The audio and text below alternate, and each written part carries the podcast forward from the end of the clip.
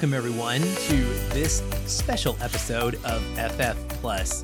I'm your host Aaron White, and joining me tonight is my best friend and co-host Patrick. What's up? It's good to be here. I feel like I'm a guest, but I'm not. I'm just sort of in and here, so it's good to it's good to be here in an official capacity, even though I'm here branding wise most of the time with you. That's a very complicated but accurate way to describe it. You are sort of a guest. I thought the same thing. I almost described you as a guest, but you're not really. You can come anytime you want, honestly. You Sure. just don't. Yeah.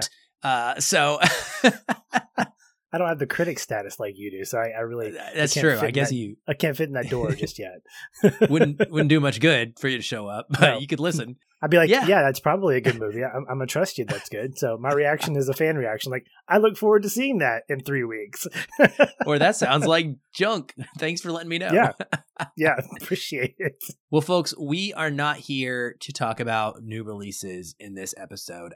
I thought that for our last FF Plus of the 2022 year, we would do a little special bonus content here together. Something fun, something just kind of loosey goosey, where we get together. We are actually going to be putting together a list of our Feelin' Film favorites. And I will describe what that means here in just a second. But before we jump into that conversation, we have a quick announcement to make. We are absolutely delighted to announce that as of January 2023, we are joining an incredible group of podcasts in the Now Playing Network. We are grateful to Chicago film critic Jim Laczkowski for letting us be a part of this and excited to share with you in coming episodes about the many other awesome shows that are part of the NPN. So for now, feel free to check out their website at nowplayingnetwork.net. More information to follow, more ads probably for those specific shows that we'll be running in future weeks and months, but we're really excited to be a part of that. Hope you'll check them out as well. Okay, so our goal for this show is to come up with a list of movies that serve as a snapshot of what we value most in cinema. So, to do that, we are going to go through a series of categories and favorite genres, each bringing up a few films that we think are representative of our shared taste. Then we're going to talk it out until we can make a choice. So it's sort of like we're determining a Hall of Fame, if it were, if you want to think of it like that. There will probably be some wheeling and dealing at some point, and we are not going to be above returning to a previously decided category and changing it if need be either. This is our list. We will do what we want.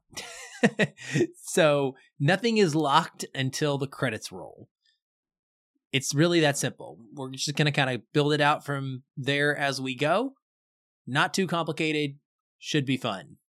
And Uh, hopefully we no. end up with. it will. Oh, no. it will be complicated. no, no, no. It's guys. He's lying to you. It's going to be complicated. We're not just going to be like, yeah, that sounds good. No, this is this is one of the few nights when we're going to disagree with each other. Most of the time, the movies we pick, the discussions we have, we're pretty much on point. Even if we disagree on a few nitpicky things about a movie, we overall are going to give it a thumbs up because that's who we are. Feeling film. We're going to celebrate the movies that really make us feel something good, bad, or ugly. We're not going to be the trashy podcast. But here, when we're picking basically our cinematic children and who's the best, yeah, we're we're going to be disagreeing. And if we don't, then one of us is lying, and it will not be me. So I'm just giving you that as a, as a heads up. That's how it's going to be. I really wish I had like a, a soundboard and I could have done a needle drop right there for for Avril and like why you gotta go and make things so complicated. You know, like that would have been perfect. That would have been. Oh, Oh, sorry. future plans. Future No, you're right. It, it is. We're we're picking between favorites, like you said. We're eh, gonna be having to kill some darlings here. It's one A over one B over one C is the arguments that we're gonna have to have. Yeah. And Yeah. I feel like we should just start with our maybe favorite genre because why not make it just really nasty right off the bat, right? It can only get better from here, right? It can only get better. Easier, That's true. So- maybe from here. So we're picking 15, by the way, listeners, total. 15 films. We have 13 categories, and then we have two wildcard spots to give us a little bit of flexibility here. first we're going to start with science fiction, which we have a shared deep, deep love for, of course. And the way we did this is we all, we all, we all, both of us made a we too. goodness gracious. Uh, we made lists off to the side of you know some of the things that we thought were our shared favorites, and then we'll build off of this from there. So, Patrick, why don't you tell me what you got on your list, and then I'll read my list, and then we can debate. Okay, so I've got four, four solid choices. Um, I'm going to start with what I would call the king in this category, which is Interstellar. As uh, you and I are both in agreement that Christopher Nolan is probably one of our favorites, if not our favorite cumulative director. So we've done him for Director Month when we were doing that. I know you've talked about Jim Cameron and just the amazing stuff that he does. I'm not completely on board with a lot of his stuff. I mean, I like it a lot. Let's just say it. You know, Titanic's great. Terminator 2 is great. Avatar, great stuff. Time and time again, though, when I look at Christopher Nolan, even if I don't like the movie, I applaud what he does. He is cerebral. He is maybe too deep of thinker for his britches for his audience, as we've seen with movies like Tenet. But for me, Interstellar is probably the king of my favorite sci-fi movies personally.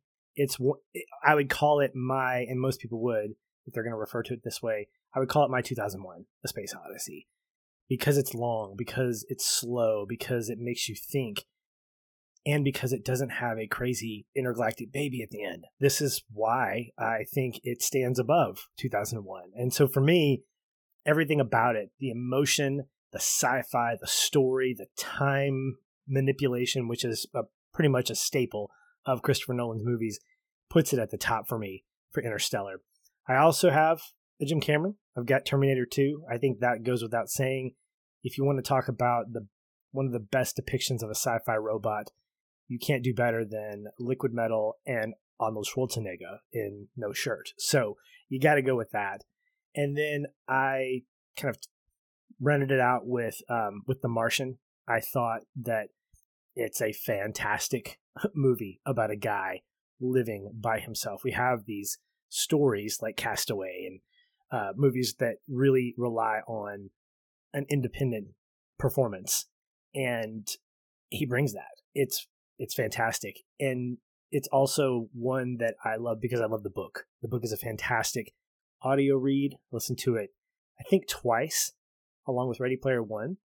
And so I guess you could call that a reread if if that counts. I, I think you do because you do audiobooks as opposed to actually reading because of just the, the time thing. And then I finished off my my four in this category with with District Nine because if Jim Cameron's going to do a great like robot cyborg type thing, then a great second place is this robot from District 9, having a guy turn into an alien. I mean, this is, it's not robotic, it's intergalactic. And it's a fantastic social commentary. One of the, one of the better social commentaries from a sci-fi story that I've seen. And so Neill Blomkamp nails it with this one. I think it's the best of his features. Um, I think we both agreed that his shorts are probably where he really, really thrives. And because this came from one of his short stories or short films, I think it really stands out as a, as a great sci-fi. So those are my four. Wow. Well, I was not prepared for anything other than you reading a list, so that was awesome. And I'm glad you went first because I would have been really embarrassed. that may not be the case with every category. I may be like, I just, okay, I so for these, I get these four. Yeah. that was a, an impassioned way to begin. I gotta say, I all of those are on my list. I have a few more, but all of those are on my short list. I had thrown in there, and I'll say this for most of these categories, I tried where possible if something was like kind of sci-fi, I tried to leave it off of like the science fiction because I there's enough hard genre stuff in almost all of these that there's not need for lightweight crossover type films, and I can bring one of those. I mean, any super any, any superhero movie can be sci-fi because that's what I mean. Yeah, there's like there's quite a bit of like oh, there's a sci-fi element to this, but the, we're talking any yeah yeah aliens, space, time travel, quantum mania. Yeah, that's what we're getting at here. so obviously Interstellar was there. Uh, I have to add Inception into that group. Passengers yep. uh, probably is not going to be yes. our pick, but I want to bring it up because every chance we get yeah. to tell people this is actually a good movie is a, an opportunity for us to take. Ex Machina is on this list uh, for me as mm-hmm. well. The Martian was there, like you. Moon, which I imagine would have been if you'd have kept going, probably on your yeah. list as well. Oh yeah. Mm-hmm. Uh, Star Wars and Empire Strikes Back, I feel like they have to be there. They're so obvious. I, I don't really want to pick them because of that, but I mean they're great. They're they're undeniably great and important, but they're kind of boring at this point. uh, and then District Nine was also on my list. I don't I, I don't want to always. It's not always going to be this easy. But the the thing is, like you've already stated, the Interstellar is your number one in this category. Interstellar is my number one science fiction movie of all time. It's in my top 10 of all time. So I there is really no question about this one and I kind of knew that would happen uh, or expected that to happen, but I think it has to be Interstellar as well for all of the reasons that you just said. It is also my 2001 and I think that there's no better movie to define the both of us for sci-fi than this one. So I think we have to put it in. Let's let's pencil that one in. And uh, I, I will just add to that that when we're going through these, um, I will not be as impassioned about certain ones, and and that's okay. I will adhere to certain things. The fact is, Star Wars and Empire don't make my list because of the fact that it's space opera, which leans more into that's fair action fantasy, action adventure, yeah. or action adventure, yeah. yeah. And, and that's okay because again, we can move these around. But when you look at Interstellar, I mean, it leans into science. It does, and it it plays with fiction, and I think that's what makes it great. Is I will also say that every one of these that we pick will probably end up being a rewatch in 2023 because of this conversation tonight. So as the king of rewatches uh, of the two of us, these will probably be the ones that. It's going to be a good I, group. I, yeah, it's going to be a great group. so I'm excited about Interstellar. My wife's not because she's like, that's long and I don't want to watch that with you. So see you in three hours. oh, man. All right. Well, our next category is definitely not going to be quite that easy. This is musical or music adjacent, I will say. And I'm going to run off some of my favorite music adjacent. I know. I'm throwing that on Patrick like in real time. He didn't know that. So he probably doesn't have anything. He, I'm going to have a couple. He's going to be like, "Oh, I would have done that if I'd have known." But anyway, the point we could we could make it work. So the here's the thing. Here's what I have on my list. And and we'll we'll knock this out. So I have Sing Street.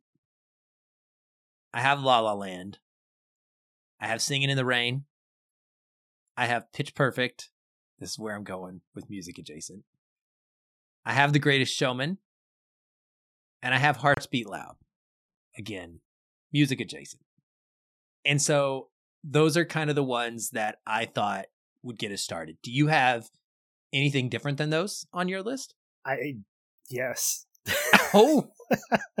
oh gosh. I I have Singing in the Rain.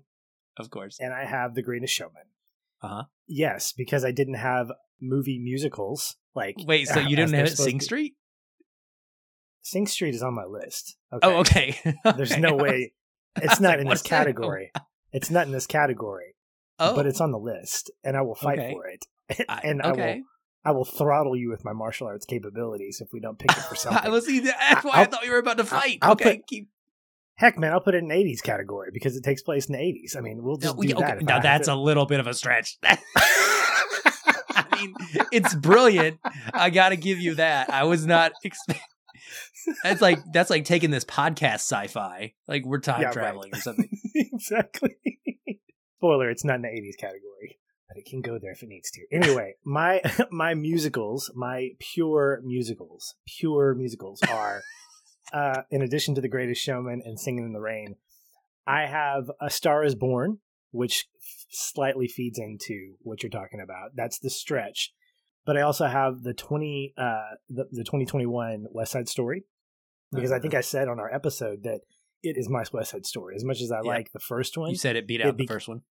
It's it's my it's it's mine. You know, this is the one that if I'm going to watch West Side Story, that's what I'm going going to be uh, queuing up. And then finally, Dear Evan Hansen.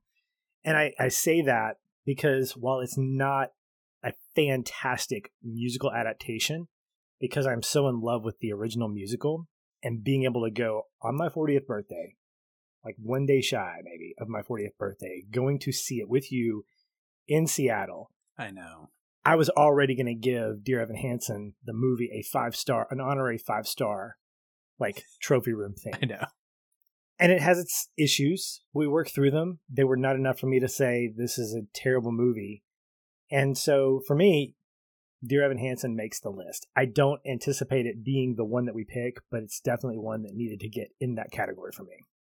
Well, I'm glad, and I think that's good. I think that's part of this exercise is mentioning things, right? We're talking about all of the movies that we think should be considered. It's not just picking one and moving on. So I'm glad you said all that because everything on these lists we both really like and or collectively passionately love. Um, okay, so I, I I don't want it to be Dear Evan Hansen. I love Dear, Dear Evan Hansen as well, but I don't want it to be our pick simply because I do think there are better movies. Although it's kind of weird because you just called out the very specific reason it could be our pick because it's we're special. Like no one else is going to have that on their list. First of all, so but but but, but let me, it's, let me it's be, uniquely special to us. But let me and let me be specific about that. We already have a connective piece of tissue attached to it because we love the musical.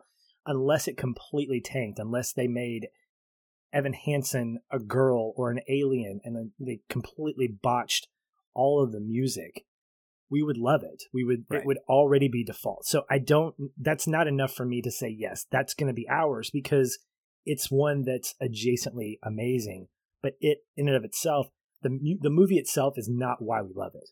We love Interstellar because it's a fantastic movie and it happens to be sci-fi, which is why we're picking it for our sci-fi pick.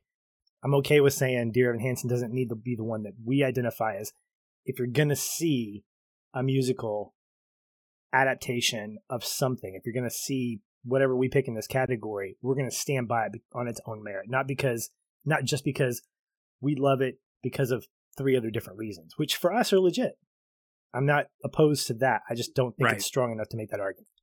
I don't either, and I and I also would boot The Greatest Showman uh, it's not my highest, highest of a five. I mean, it's five, but it's like, this is hard because like everything is awesome. Uh, yeah. You know, you didn't put La La Land on your list, so you're dead to me for the rest of the show, first of all. uh, I don't know where to go from here. Honestly, I was not expecting. I thought this was going to be like a two way battle between La La Land and Sing Street. And now I'm just thrown off completely. Uh, I, I, so here's where I'm thinking: if knowing that you have Sing Street and you're going to fight for it somewhere else that I had not thought about until you said that, and I know where that is now. Comic. I'm looking. Yep.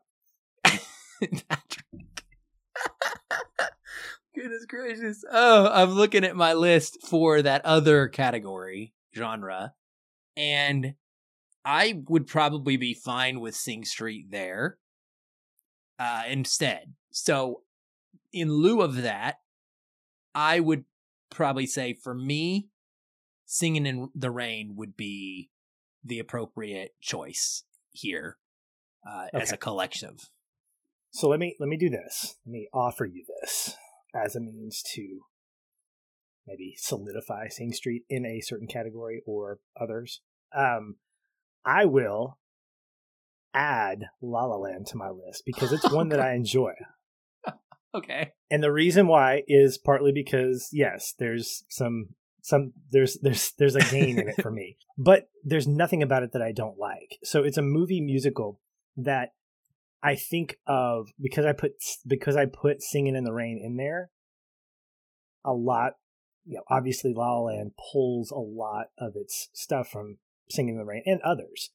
I think it didn't come to mind for me because I just was thinking about pure musicals. Even though A Star Is Born, I think was was there for some reason, I was thinking about song, and I'm willing to give La La Land to you for musicals because I know it's valuable and I could watch it on re- not on repeat like you could. I think you had like a world record of number of times you saw it I did in the Yeah. theater.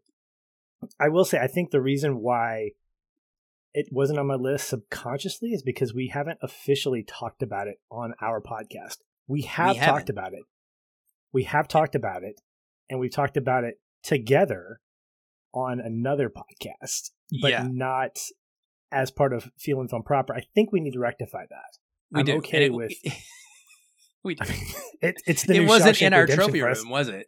Yeah, I don't think it's. and it wasn't. It's not. I don't think it was because I think there were parts of it that I I didn't gravitate towards like you did, but it was a great movie, and it's one You that I'd hated it seen so much times. you left the country. I did. I left the country, and then and if you so here's the thing. If you go back and listen, I don't remember what episode it was. I should have bookmarked it, but there is an episode back when we were doing "What Have You Been Up To," and I specific, I secretly, I secret, it was still in theaters. I secretly went to go see it with my wife after I think we got back from Kenya. Didn't tell you that I was going, and so I set it up say, "Yeah, I went to go see this movie. It was okay. It was, I don't know, it was La, La, La, Lele Land, something like that." And your response was just fantastic. You couldn't see it because we weren't video, we weren't doing video podcasts at that time. We still aren't, by the way.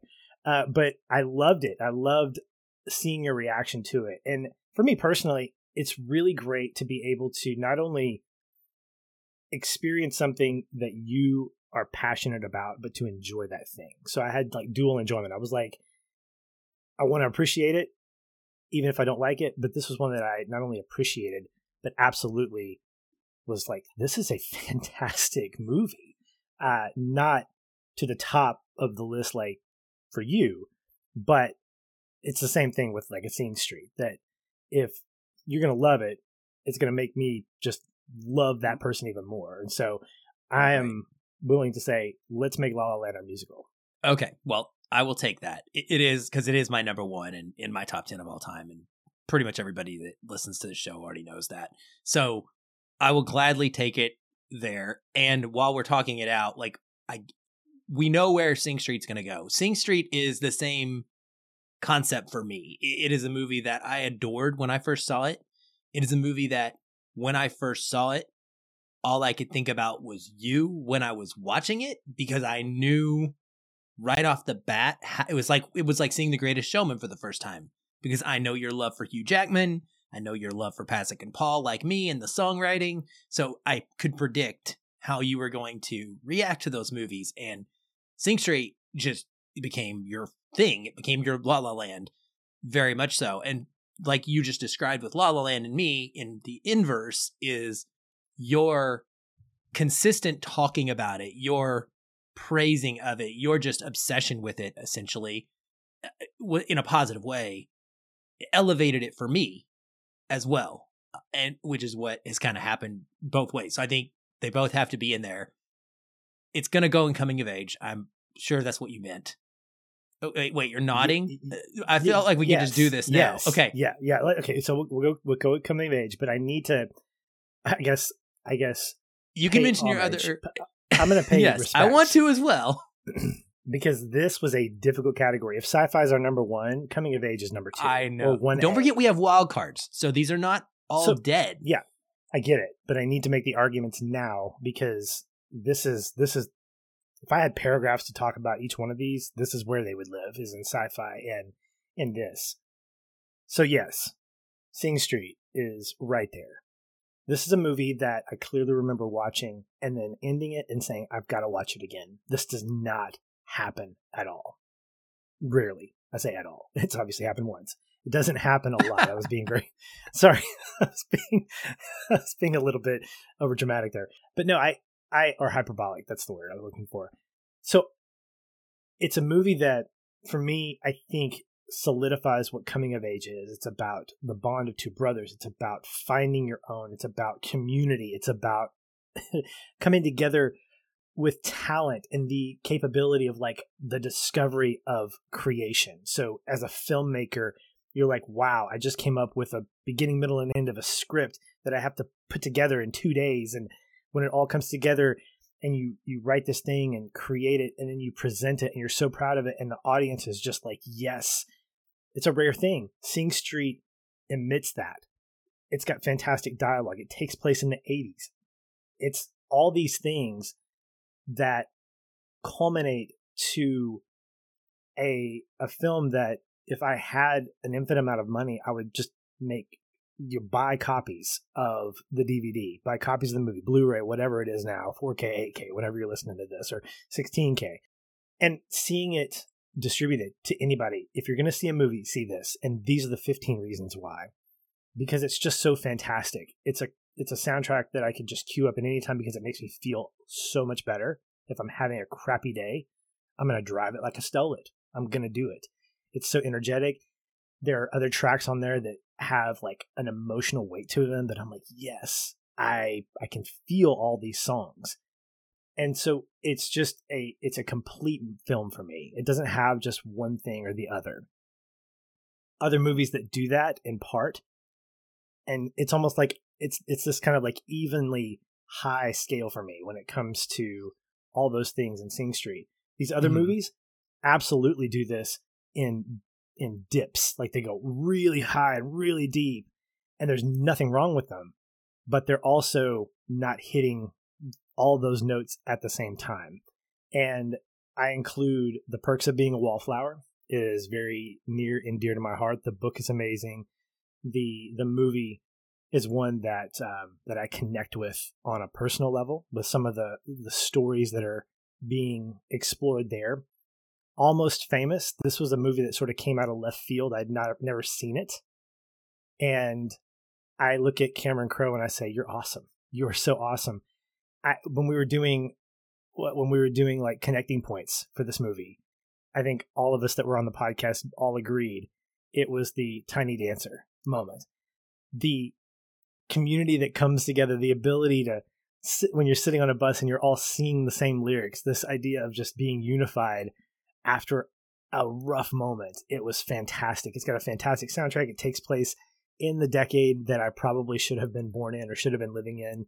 I'm out of my element in the 80s, 90s, and 2000s. Should have been a 60s and 70s kid because I love the music that comes out of it. And then, uh, and then finally, a summer rewatch every year, the way way back. Steve Carell is absolutely fantastic, amazing cast. I I think that there's something fantastic about summer awkwardness and knowing that I was that kid in a lot of ways. I didn't experience the same things that this guy did, but to find my own and to be taken under a guy's wing, to be found valuable, it was absolutely fantastic. And it was another one that, like Sing Street, you'd recommended to me, I watched and I'm like, this is, we got to cover this. We got to talk about this. And we did, and it was great. And it's when I think about thematic movies, like movies that you should watch during certain certain seasons. I've, I've talked about this with you offline about how I should probably write something for the webpage, the website about here are the movies you need to watch during the summer, and here's the times you need to watch them. This is one that you got to watch probably the the middle to late part of summer because of when it takes place and because of the story that's being told. But it kind of rounds out the big four for me in terms of coming of age movies. Amazing stuff again. Uh, agreed with all of that, all of them on my list. Well, not all of them on my list. I lied. Almost famous. I for some reason did not put there and connect the dots, but my goodness, yes, phenomenal movie in all respects and completely worthy. I just had spaced that it was a coming of age movie. Uh, that's another like thing is I think a lot of films have that aspect to them and maybe another layer of story kind of overshadows it. Like I think of Almost Famous as a journalism movie and yeah. a road trip movie. And I mean, it is, it's all of these things, right? Yeah. But it is definitely yeah. a coming of age movie. Uh, I also have The Fault in Our Stars on here. I, I didn't ever really expect it to be yeah. the choice, but it is a movie and a book. Uh, a lot of these are like that for us based on a book. Uh, but I just hold both of them in such high regard. Uh, the way the relationship is portrayed, it was Ansel Elgort before he was famous at all. It was kind of his breakout performance and and role. Uh, so he's on here twice. That West Side Story, when your other mention, and just the way that he and Shailene Woodley play these two characters of uh, Gus and Hazel, and the story that is telling of someone dying from cancer and how a teenager deals with that and how they have a romance and a friendship and and even more so than the romance and the friendship which so many movies do in their own way this movie has an extra element to it the story does of the parental relationship as well and that is something that just wallops me every single time even just thinking about it Yeah. so Yeah. that was on there Lady Bird had to be on uh, the list as well for me Yeah. Yeah. So let me just say this about Lady Bird. This is really interesting. When we were when we were talking a few years ago about top tens from each year, Uh-huh. I'd seen Lady Bird after the fact. So it I came out the that, same ye- it came out the same year as The Greatest Showman. Greatest Showman blew me away. Still a great movie. I remember listening to The Greatest Showman. My, my wife just obsessed over it. My kid loved it. And on paper, that sounds amazing. When you listen to The Greatest Showman soundtrack for two months straight, you kind of get burnt out on it. And it's kind of become my Chick fil A. yes. Yeah. and I don't want it to. I mean, I'm, at some point, I'm going to revisit it again, but it kind of became the Chick fil A of movies for me. And if you don't know, and you can hate on me because I don't like Chick fil A, but we got Chick fil A the last two years of college for me, and I ate so much of it that I can never go back and eat it. By the way, uh, Popeyes has a better chicken sandwich. I'm just going to say it right now. The fact is, I watched. a podcast opinion, just FYI. That is a that is a this is not Feel and Film endorsed. That is a Patrick Hicks opinion. Just clarifying. Chick Fil A, you can still sponsor us. It's okay. but just not on Sundays. All right. Um, That's a problem. record, That's the a big which problem. is when we record. Yeah, can't sponsor us because we record on Sundays. So I will. uh Anyway, chicken sandwich uh, fights notwithstanding. So I ended up watching Lady Bird after the fact, and Greta Gerwig has become, I think, my favorite female director because she's right now two for two with Little Women and Lady Bird, and so I retroactively updated my top 10 list for that year, Lady Bird took the top spot because of that coming of age thing. And I don't want to apologize for not having any female leads. Like Edge of 17 is another great one. I just connect with all of those protagonists in those, and partly because they're dudes. I think I connect with all the issues that they dealt with. I had a brother, or I have a brother. He's not dead. Sorry. I have a brother. I I dealt with the some of the stuff that the the protagonist dealt with in Perks. I was never a journalist, but again, this ambition and kind of being around people that could be intimidating, but also very uh, influential. I mean, I had those experiences. So all those movies hit me in a way that are very personal, and they just happen to be masculine in their roles. But in no way do I discourage or dislike movies like Lady Bird. It's fantastic. Edge of Seventeen is fantastic, and there are others out there that would make my list, but these just happen to be the ones that really just come up to the top of the list. Yes, absolutely. I, I I figured that if it wasn't on your list, you would be in agreement with me. Cha Cha Real Smooth, I meant, I wanted to mention as well, just because it's a little bit of an older character, because we're talking about someone who's graduated college, but we both really fell in love with it this year, and I think that that's a good reason to mention it on a list like this, is because it is kind of unique in the that he's uh, you know he's a slow grower, if you will. Like he's coming of age, but it's happening at a different point in his life, or it's a different part of coming of age. It doesn't have to be all in one season of your life. And so uh, that was mentioned there as well. But I mean, I'm, and of course, the way, way back, which you articulated perfectly. And we've done a full episode on all of these, actually. I'm like looking at the list right now. Like, I think we have an episode Oh, on yeah. all of these movies. So, did- I didn't you write down the numbers either, listeners, but just know that 90% of the movies that we're talking about on the show, other than the one like Patrick just called out, La La Land, and even that, there is an episode. It's just not with me and Patrick, it's with me and uh, somebody else. You can go back and find our episodes on all these movies if you're interested, though. But I'm totally cool with putting Sing Street here. If that's what that's what we're gonna do. Okay. So That's what we're doing. all right, so we have three. and holy cow. So I was like, oh, this will take 45 minutes total. That's not the case. Sorry. Oh, well, it's good content. It's fun. I'm having fun. That's all I care about, honestly. We got we got three. we have science fiction, we have Interstellar, musical, we have La La Land, and coming of age, we have Sing Street. Moving along to something that shouldn't be difficult at all. They're also hard, listeners. Yeah. So ridiculous. You should try this exercise for yourself at home someday, like with your favorite movie watching buddy or something, and just see how difficult it is to accomplish. Okay, animation.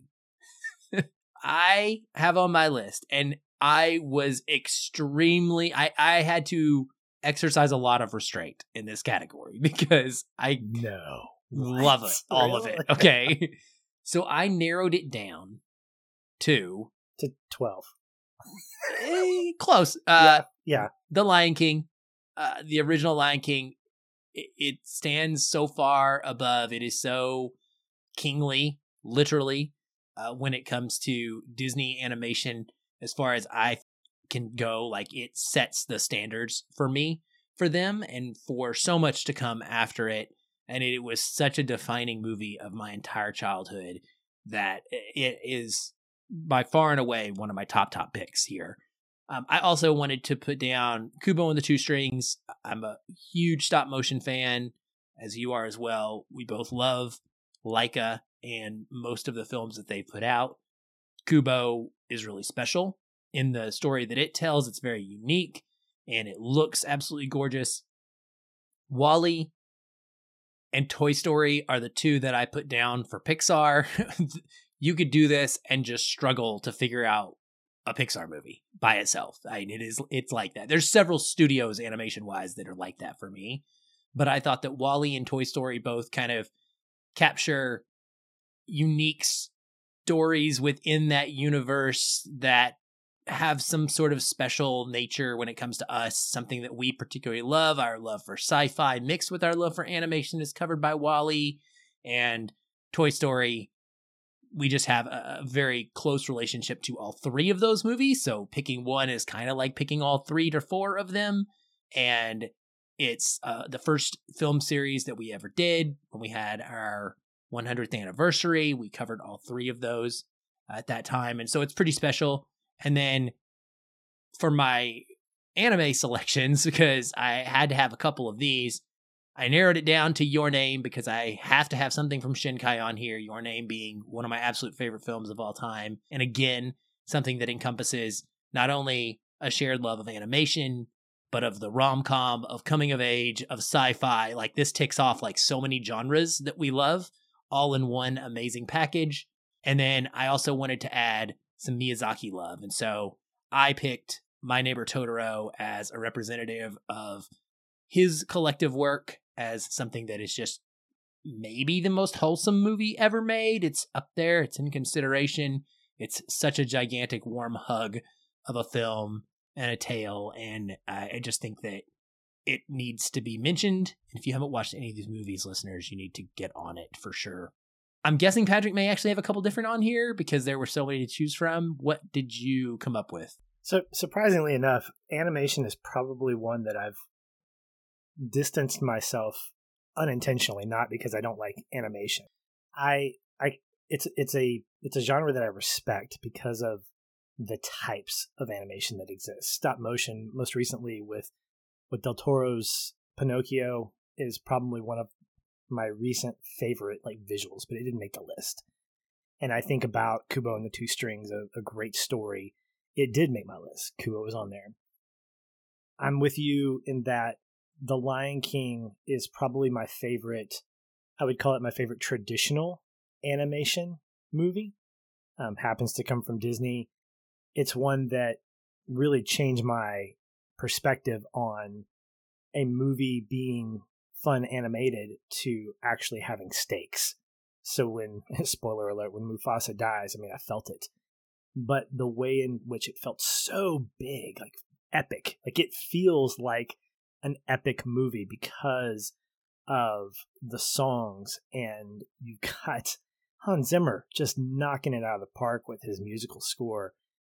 I regret that there's a live action version. Looks great, but it feels like a retread, only the San Diego Zoo is the cast here. It's just it's just not good in terms of like capturing the magic of the original. And and I regret because I feel like our conversation of the Lion King we didn't do it justice. I, I don't know if was a mini-sode or not, but I, I don't know if I communicated just how grandiose it felt and still feels as a movie. Um, I did want to put Lego Batman on there because this was one of the first Lego movies that I'd seen. I don't know if I saw the original Lego movie before I saw this. I don't remember laughing as hard in the theater as when I saw that. And this is a guy who loves Superman. So you got to believe that my heart was in conflict and I'm laughing so hard and and hoping after I see this movie that there's a Lego Superman movie along the way, but knowing it can't be nearly as good because Batman has such a as a character has had so many different phases and so many different versions of himself and Lego Batman just articulates that in such a hilarious way. So that made my list. Uh, Toy Story and WALL-E were up there. And I agree, you know, Pixar the Pixar punch just exists in pretty much every one of their movies. And it has the tendency to diminish these movies that we find so valuable. We also talk about trilogies and going back to the IP. I am unapologetic about my opinion of Toy Story 4. Not a bad movie, not a great movie for me. But when we talked about the trilogy, the fourth one didn't exist at the time. And so we were like, yes, we're ready for it to end. It was a great trilogy. So I don't want to pick Toy Story because Toy Story isn't good. It's great in conjunction with two and three. WALL-E, I think, would be the great representative of that. But I kind of want to get away from, I've already got my solo actor pick, my solitude movie in terms of of of the Martian. I know we didn't pick it, but WALL-E's good. It's great. It, it does these things. I did have a couple of animes. Your Your Name made it for me. Uh, Makoto Shinkai is, is just phenomenal in terms of storytelling. He is the Christopher Nolan of the anime world. I think we can agree to that because of what he does with time. And his visuals are I think every digital artist's like dream of like, yes, I would love to have these prints all over my wall because they're so beautiful. Um, this will not make the cut, and I and I I understand. But if there's an anime director that I grew to love several years ago, it was Satoshi Kon, and it's because of the fact that his movies, his stories are unpredictable, they're unconventional. You look at movies like um, The Girl Who Leapt Through Time. It's a sci-fi movie. you look at a movie like Paprika, and it's a take your Benadryl and just enjoy the ride because it's like just this wacky kind of transcendental like crazy ride. But for me, the movie that stood out and the one that I'm always going to recommend if I have to say you need to watch Satoshi Kon, it's going to be Millennium Actress because what this does, it's a movie that completely captures his style. It captures um, his visual way of telling stories about manipulating time and switching frames. And it's one that's very much approachable at an all ages type thing. It feels, it's dramatic for sure. I think his best one is Perfect Blue, but it's hard to watch. It's a very difficult movie to watch because of its content. But I think the one that's the most approachable that really captures all of what he did as a as a director and an animator is Millennium Actress. Uh, at the time, we were doing one word takeaways. I was doing my summer of anime, going through some of these, and motivation was the was the word that I, I took away because it's centered around an actress who was growing old and recollecting her past and how do you recapture that magic of yeah. of being an actress and so for me, I guess that'd be my honorable mention. I knew it wasn't going to be the one that we picked, but I need to give it some love because Satoshi Kon, we lost him too early. He had some really amazing stuff come out. I think there was a documentary that came out about him that I haven't gotten a chance to watch, but I I'm I'm looking to chew on more of his stuff in terms of like his. Uh, I know he's got books out and things like that, but it's it's all manga, and I don't I, I can't get into the manga type thing. I need I need my anime instead of that. And um, but yeah, so that's that's kind of my honorable mention, Millennium Actress. Yeah, it can't be the pick because I haven't seen it. It's the one that I have not sure. gotten to okay. yet. Unfortunately, I need to make that a priority. I have only one of his films that I've really loved, and it is a love love, and that's Tokyo Godfathers. Uh, It is Yeah. one of my top twenty favorite anime films ever, and just It's good. Christmas It's good. classic. I adore it. Yeah. So Yeah. that gives me hope that I might like Millennium Actors because I was not a super fan of the other stuff that I've seen. Like You you, like so okay, so It was so great. I I like the remake called Inception. Uh so anyway, so Good if deal, we knock good deal. off that, I think okay, how we got we got to cut stuff. I, I say we cut Kubo. Are we in agreement? yeah. Okay, so, I think let's say it comes down to Lion King, WALL-E, Toy Story, and Your Name. What would be your first cut between those four? Toy Story. Fine by me. Uh, so then we get Lion King, Your Name, and WALL-E WALL-E. to cut. Are you asking me to, to, to cut? okay i i think so too simply because we have a sci-fi like iconic favorite already in our group which then comes down to lion king and your name. And as much as this is i mean these are i i don't i can't choose between them. I i mean i think that the lion king is the right choice even though in my i in my heart of hearts i mean i I hate this. Why are we doing? Why are we doing this? I don't know why we're doing this. It just makes. I'm looking thinking about my bedroom and the gigantic Your Name posters just sitting in my living room. I mean, uh, I, I think the Lion King helps round out our complete list in a way that adding Your Name becomes redundant to some of the other movies that are going to end up being on this list. So I think for now, we should say the Lion King. That is my vote. Okay. So let me do a Tarantino, and I'll say yes, we'll do that. Let me also say that because you know he tells the end of the story and then he goes back and explains why, and, and it's because I can watch The Lion King multiple times and still get the same kind of flavor. Your name is because it's Makoto Shinkai because he plays with time and stuff. His complexity allows me to appreciate on multiple viewings and just love it even more. And that should be the argument for it needs to be there.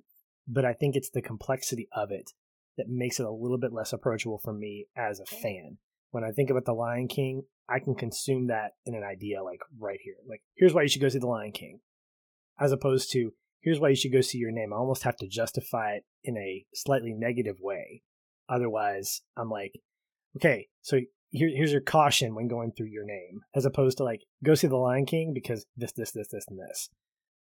I absolutely agree because the fact is, when we talked about your name, I remember this conversation on the podcast. We debriefed afterwards, maybe a couple of days, and it was one of the most raw, sort of emotionally driven conversations. It wasn't, and not that our shows are scripted necessarily. We have notes. I mean, I'm not, we're not going to, you know, that's inside baseball. We have notes. We don't just kind of off the cuff talk. But this is one conversation, one of those few conversations that I think we really started talking in reaction to one another because of how we were reacting to the movie. So it has it going for that. I mean, it, it does those things. At the same time, The Lion King is one of those that you can absolutely say this is something that I don't think it can go in any other category. So I'm giving it animation as well. Okay, good. Then we are decided on four. So we will add The Lion King for animation. And again, we can always come back if we need to and move things around if something comes up. But I'm comfortable with that. Me, who had a Timon and Pumbaa shaving set for elementary boys when I was growing up, and a Pumbaa plushy pillow that drove around in my car with me for three or four years, even up to the point when I was like 16 or 17 Mhm. years old. I, pr- I should probably stop talking because now I'm just embarrassing I myself. remember that. I Uh, yeah, that. that's the point. Love me Yep. some Timon and Pumbaa. Whoa, I what what? Love me some. Timon and Pumbaa. Is that No, is that no. in the, is that in the alternate Lion King 1980s. 1980s is the next category. We're gonna move on. This will be so easy for Patrick. Uh, okay,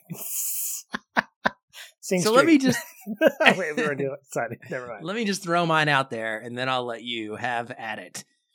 The one that is number one on my list here, and, and these are not like numbered in ranked, but the first thing I have in the written down is one that we didn't even talk about in sci-fi, which is kind of funny, and that's Back to the Future. So, Back to the Future, obvious contender for this list. I have Flight of the Navigator. I have The Neverending Story. I have The Princess Bride. I have Christmas Vacation. And I have Top Gun. And I understand that these are not all necessarily going to be your top picks as well. Your list has probably got like 30 movies on it uh, because this is your ideal time in in movie watching. This is like this is like the year for the decade rather for you. Uh, you're a big fan, so I will probably default in a large way to what you end up favoring but I am curious what your kind of top two or three would be from this decade. Okay. I only put three. And the reason why okay. is because I do have 30 or 40. But I knew that the other 37 to 40 would not be anywhere close to being contenders because, I mean, when you talk about Goonies, when you talk about you know, Superman 2, when you talk about, not that, when you talk about the the no one talks about movie, Superman two. Nobody does, no, including me to a point. We did talk about it a little bit uh, last year in our quest for. We did in our episode super, in our for a whole hour, and for so go listen to it, listeners. I had three, and I picked these three because I knew that they would be contenders on your list. Surprisingly, one of them was not listed, and it kind of made me sad to to hear you to not hear you mention it. So Back to the Future and The Princess Bride, both up there, fantastic movies. We have a trilogy's worth of conversation about Back to the Future that we've talked that we've had, and um, so when we, if you want to go back and listen to it, you can you can do that. Our friend Adam Rackoff is on there. He's the resident '80s guy for us. Back to the Future is definitely up there, and it's one that I think will probably be our pick. But when I mention these next two, when I mentioned The Princess Bride, I know that's a huge favorite of yours. And I think it's one that is filled with a lot of great stuff. I have it in another category as well, so I'm willing to forego it. The third one is Dead Poet Society. And this is one that, you know, my heart breaks a little bit because it may be in another category or it may not be at all. And it is. So I, I didn't just forget it completely. Some, okay. I want to throw some love at that. So when you talk about Dead Poet Society, you have to talk about Carpe Diem. You talk about a movie for me that was really part of my early college career. I was pledging or rushing or whatever it was. And at the university that I went to, we didn't have fraternities, we had social clubs. So take that for what it is. But I remember that we had started watching the movie as part of a rush night and we lost power. And it, there became this like moment when we were sort of hanging out talking under a i guess it was a fake fireplace light whatever singing songs and then we were talking a little bit about just the concept of what it means to seize the day and to take hold and it was inspirational and i remember one i need to finish that movie and two after i finished it it became one of my favorites and so even if it's not picked for this category i hope it comes back at some point I am willing to throw Back to the Future out there because I don't think it's going to make any other category outside of maybe Blockbuster, but I think there's a ton out there that we're going to probably argue over. So the safe bet for me to get it on the list is to put it as the the 80s movie. Yeah, I mean, I fully expected that to come down to that as one of maybe three contenders and The Princess Bride was in that short list as well. I mean, for reference, for those who haven't listened to our Princess Bride episode, my favorite movie of all time for the first 20 ish years of my life until The Lord of the Rings was made and is still to this day my number two movie of all time. In fact, my son just got me a super cool early Christmas gift a couple weeks ago that he found. It was a kind of a, a typed up, like hand typed version of the Princess Bride's script. Uh, so that or screenplay, and so that was really a neat gift. So it's very, very near and dear to my heart. I don't know if it's going to make it in the other category, but for now, I would say, knowing we can come back and talk this out if if it looks nasty to me later on. um, I, I'm totally okay with putting Back to the Future here as a 1980s pick. It gets us a second sci fi movie on here, which I am totally fine with. And it's absolutely beloved by us both and iconic and just it deserves to be on something like this. It, it fits, it defines right. the 80s in so many ways. And I'm more than happy with it being there. So let's go with Back to the Future. Done. All right. So for blockbuster, that's our next genre. I will start. I only have written down three, and that is because I tried hard to put as many of these in other categories. The reality is, like almost everything in my action adventure category could cross over here. And depending on how we want to define blockbuster, many other things could too. For me, I when I'm talking blockbuster, I'm talking big, big, big. I'm talking phenomenon.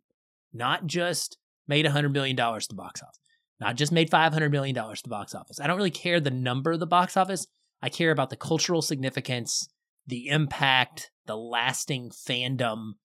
Like, I want phenomenon type pick to be in this category for us. So, with that in mind, I narrowed it down to Titanic because I would really, really like to get James Cameron on this list somewhere. And I had a feeling he wasn't going to make it in sci fi. That, and that pretty much narrows it down to this, unless we were to go for True Lies, which doubtful. And then Jurassic Park and Jaws. Now, how I don't even know how to pick between those three, Patrick. So if you add more to it, it's just more painful because, you know, obviously any of these would be worthy to be on any Hall of Fame list, top 15, 20 movies of all time lists for anybody. I mean, they are that impactful, that important, that big of movies. But those are the three that I would gravitate towards as I'd be comfortable with any of those three representing us. Do you have something to add to those? I don't. I mean, I have others, but if you're if you're providing that kind of definition, I'm willing to accept that definition. And all three of those are are great picks. I I will reluctantly agree with Titanic. Um, Jaws can fit somewhere else, and I will argue that it will fit. It it well, ugh, I don't know. I it don't has know. two potential other landing spots. It does. Um, I think we have it as comic book movie. Not even ca- you. Everything is a comic book. Titanic's a comic book movie. I yeah, mean, is sure. everything a comic book movie? yeah, everything is these days. you can define. For now, but Jaws I, does still have two other spots it could go. Yes. yes, it does. It does. Um, and I, the thing about Titanic is that I, it doesn't feel. I mean, it, it's big. You're absolutely right. It's big financially. It's big in terms of like visual scale and you know avatar could be that way as well in terms of that. Where i'm starting to have as we're going through these lists and i'm contradicting myself when i say what i'm about to say but i have trouble picking movies that have sequels attached to them. We just picked back to the future. And i and and lion king has sequels but they're dumb and they don't really exist. I look at like Avatar, and Avatar has a sequel, but Avatar is a huge movie. Titanic does not, but Titanic it doesn't hit all the notes for me in terms of being like if I'm thinking about on paper, this is a movie that I'm willing to go 95% in agreement with you that this is the movie that we need to get for Blockbuster, which is why I'm going to say yes to it. But I'm saying it with a little bit of reluctance because it's not my favorite Jim Cameron movie. It's not. And I'm okay with that because it doesn't have to be. I think the conflict is that we've agreed that Interstellar is our is maybe it's our favorite Christopher Nolan movie. The Prestige comes really close to it in terms of like yes, but it's not sci-fi. So I mean, that's the one that I was actually referring to when I said it's got some sci-fi in it, but it's not sci-fi. That's the movie. Yeah, I was referring yeah. to. So I think for me, I'm I'm good with Titanic. I think it's it, I think it defines both of us, and it's one. Well, that, wait, that, okay, wait, wait, wait. No, you, you, you're, I don't, you don't sound fine with it to me. So I want to make an offering here. Like nothing about what you just said sounds fine with it to me. I- Okay, I mean, maybe it's not. we have Jurassic Park right there. And so, I mean, I know what you're saying about sequels or whatever, but if That's none not of a the defining sequels factor. existed, yeah, yeah, yeah, yeah. So Jurassic Park would still exist in the same way it does today. Yes. So I will say this: Jurassic Park is absolutely going to make this list in some way, shape, or form. If it has to hit comic book So- movie, it'll do So, it. You know? yeah, I swear to I'm, goodness I'm- I'm done with that. I'm.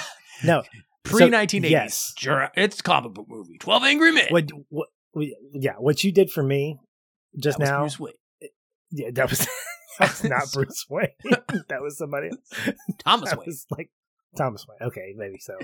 No, but when you said you need to get a Jim Cameron And movie, Howard on Stark. here, Sorry. the the the heart of me is like, okay, I'm willing to give you a Jim Cameron movie because Jurassic Park can go, I think, in a couple other places as well, and we still have Wild Card. I know, So- but here's here's where I'm going to go with this is those other places that Jurassic Park could go. The rest of my picks in that list, I would be I would fight like to the death over some of those. So I don't Okay. want to necessarily kill those.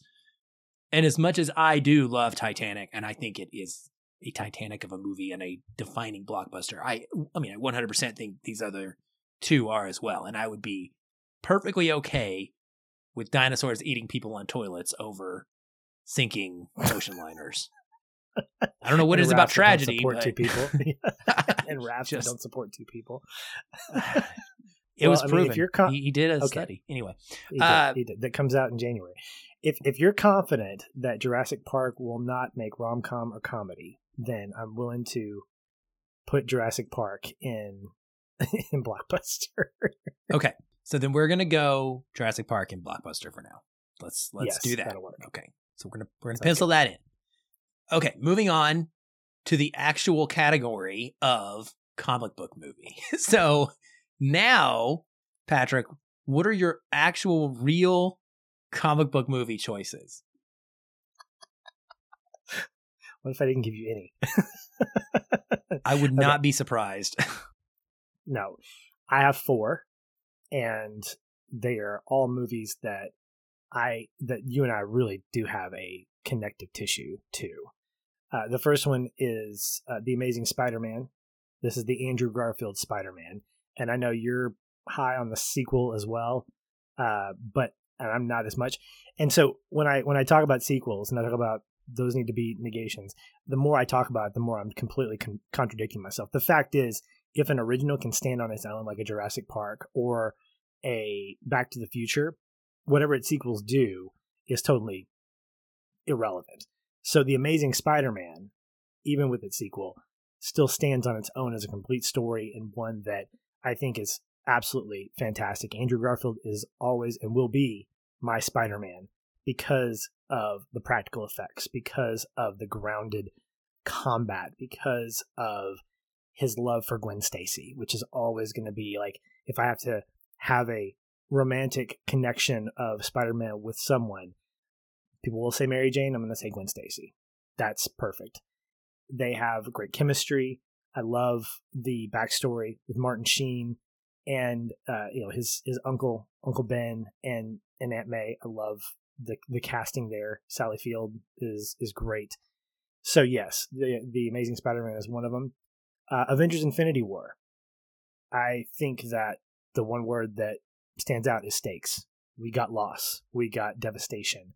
We got something that needed to have a story complete. We needed to be in anticipation of. And I will continue to argue to this day that if you had zero marketing, you would double your money for Avengers Endgame because of the fact that you're not showing anything, that you're putting question marks in your audience's head of like, who's really dead? Who will never come back?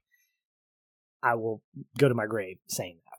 But everything that Infinity War gave us is everything we were asking for up to that point in the Marvel Cinematic Universe. It wasn't just, oh yeah, here's another kind of flat antagonist. No, we got Thanos. We got a round villain who I actually had sympathy for and was like, you know what?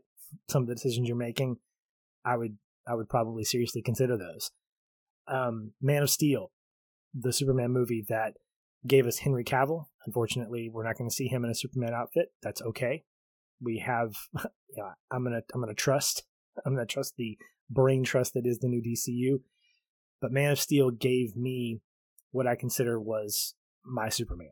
And up until that point, Christopher Reeve was was doing great, and he he was the definitive Superman. Brandon Routh, uh, you know, he he did he did okay, and you know he'll tell you that it wasn't probably everybody's favorite Superman. That's fine, but Henry Cavill, in the way in which he portrays the Man of Steel, the way in which Zack Snyder cares for his character, and the way in which his character sort of gets his trilogy in BVS and then in Zack Snyder's Justice League, you need Man of Steel to be able to start that. And seeing Kevin Costner as Jonathan Kent, it, it's just there's a lot there that Zack Snyder knows how to play with and how to get when it comes to father son relationships and what it means to be different and how to deal with those things that I think make Clark Kent and Superman who they are. But of course, the one that tops is the one that started this whole podcast, and that's BVS. It's, I think, a huge movie. It had tons going for it, and I will never remember. I will never forget the words that you said when you first saw it. He said, "You said it's a mess, but it's a glorious mess." I did. And the more that you watched it, the more that you enjoyed it. And then we get the Zack Snyder cut, which really fills in those gaps. mm-hmm. And I think it's one of the first movies that you and I, obviously, it's the one that pioneered this podcast, but I think it's one of the first movies that we both agreed can have its problems and still be great.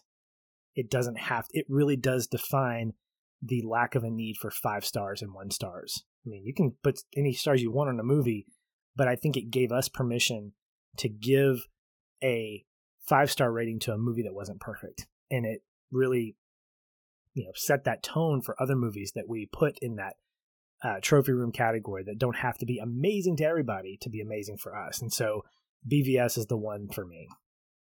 Wow. Oh, okay. Wow. That was a super good pitch. I hadn't didn't have it on my list first of all, uh, which is painful now because the reasoning behind that is beyond just the star ratings, which is Sure. kind of what I was using as my initial glance over to pick movies. And you're right. I mean, we did multiple episodes on it when we first launched the podcast. And back then, when we began, it was a very specific section of the show was meant to be about arguing against the negative reviews for whatever it was that we were covering, which didn't become sustainable, but we were very passionate about it for that film and, and still are to this day. I mean, my love for it has not dissipated. I that I have to put that in the back of my head for a second. So I also had The Dark Knight down because I think it is arguably the best comic book movie ever. It is right there. Although, as people may realize or know, I don't know if people all know, but for me, The Dark Knight Rises has slightly eclipsed it. And I've expressed that in both Letterboxd form and in podcast form. So I'm not going to redo it here, but it has. And that sort of has taken a slight bit of power away from The Dark Knight for me. Not because, you know, just because I used to say, oh, well, it's the best ever. There's no comparison. But I think that was a different era. We have started to get unique comic book movies made again in different ways. It's not all just Marvel copycat stuff.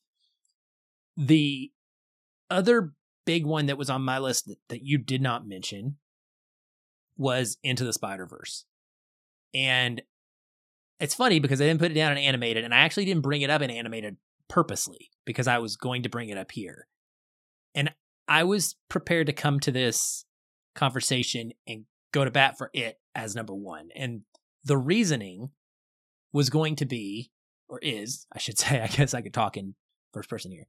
The reasoning, or present tense, the reasoning is that you love Superman and I love Batman. And the shared comic book character that we love is Spider Man. and so if we didn't pick a Batman point. movie, Good point. we couldn't pick a Batman movie because I didn't think it would be fair. and we I didn't think we could pick a Superman movie because I didn't think it would be fair. Now you found the other loophole to that, which is you picked the one with literally both of them in the title. yes. um, so I, but I felt like it, it had to be some semblance of that for us. As good as Avengers Infinity War is, as incredible of an epic feat as Marvel pulled off that we will always praise and be amazed by. We have these characters that we have grown to like have such a strong fandom of. We collect them and such. And so I feel like it has to be one of those three in some form or fashion. And so, yeah, I think BVS or Into the Spider Verse is where it goes. I really like your argument though, and I I really really like your argument, and it kind of goes back to the initial one we had a little bit earlier about what is meaningful for the show necessarily, and not necessarily yeah. just the best movies. Okay, so you got me intrigued, and for maybe a subliminal reason, that's why I had the Amazing Spider-Man on there because it was a character that we both enjoy, both love, and that I have as I'm showing my Spider-Man card playing cards that you got me that I just uh, bought you. Yes, that was part of the. Thank you. Thank you. Enticing me. He's like you intentionally like had them delivered today so that I would subliminally pick Spider-Man. And I look at BVS and I I think about the what I would call the two person cultural impact, like what it's done for the last five years. You know, it it is the reason that we are doing this. Well, true, but for you and I, it's done that for sure, and it's gotten it's basically caused social media to become stupid in some ways. But I look at your argument for Spider Verse, and I I compare it to BVS, and I think as you're making your argument for Spider Verse, I think of BVS like I think of Dear Evan Hansen, which is we have a connective tissue with BVS that goes beyond just the movie itself. When you said it's a mess but a glorious mess, you weren't wrong. There's a lot about it that you're like, oh my gosh, and do I really want to add 45 minutes of content just to iron out all those kinks? Is that a two and a half or three hour movie that I really want to spend time rewatching? And then I think about Spider Verse and I think about the upcoming movie and how excited I am about the number of spider people, spider it's, spider he's, I don't know what we're going to call them. And really having my own personal connection to the comic book event that took place that Dan Slott and his team just completely nailed. I have to say that holistically, it hits all the notes for me. And so I'm willing to say, yes, we need a Spider Man movie. And Spider Verse is one of those that I think is a defining one because I haven't seen it again since we covered it, which is interesting.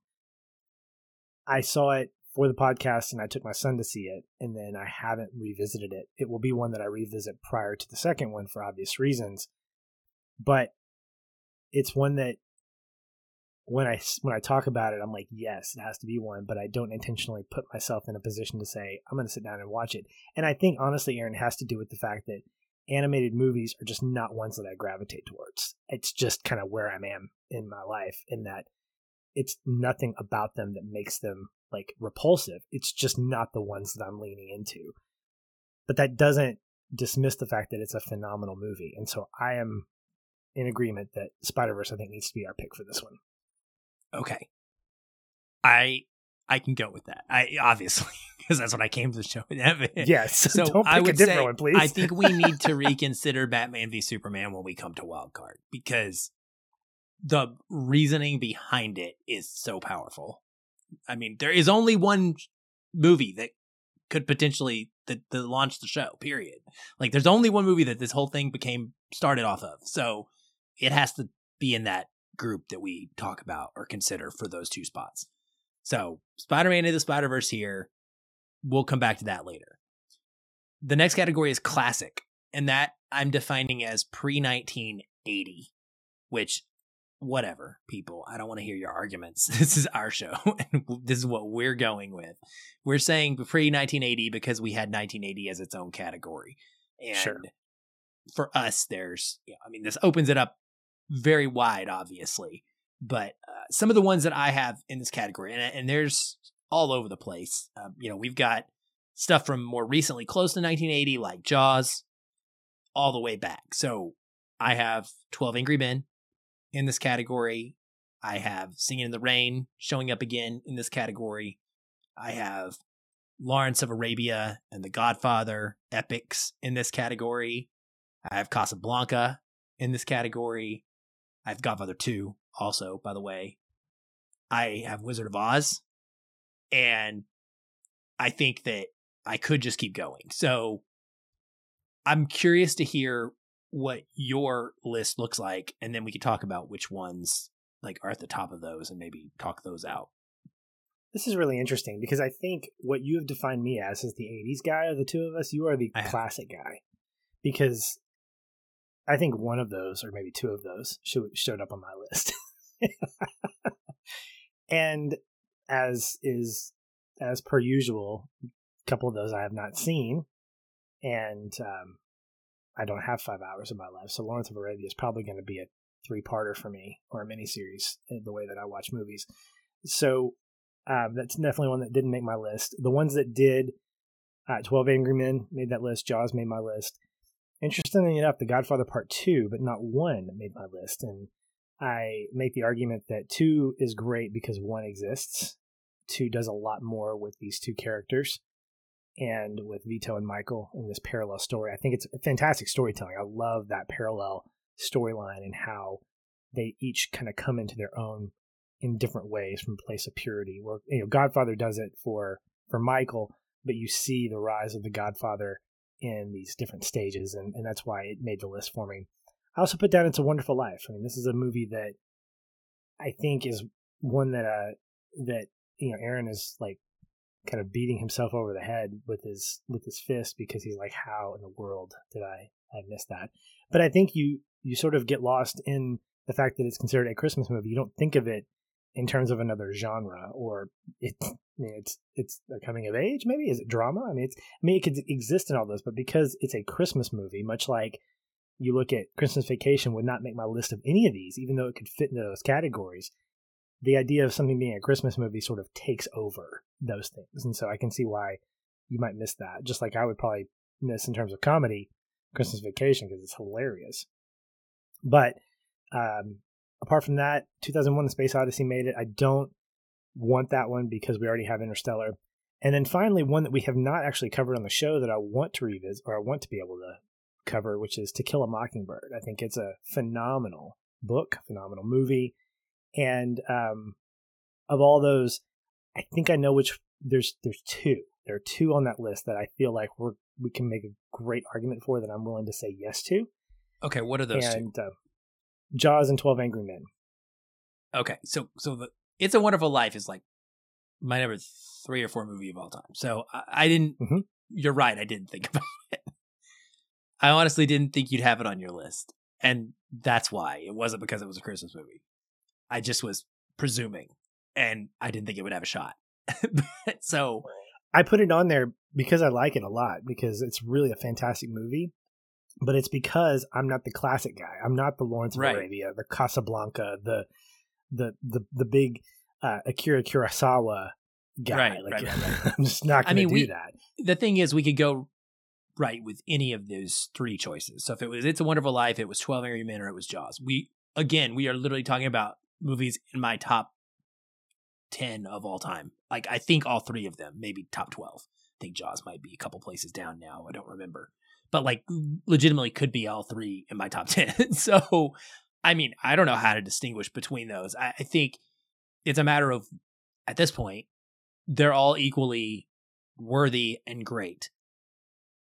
We have talked about Jaws before. Do we want to think? Do we think it's going to pull out in our other possible category? Do I get here? Let me ask you this: Do we want Jaws on the list? Are we pretty confident that we want Jaws on the list? Uh, Would you be very? Com- would you be comfortable if Jaws wasn't on the list? yes, I would be.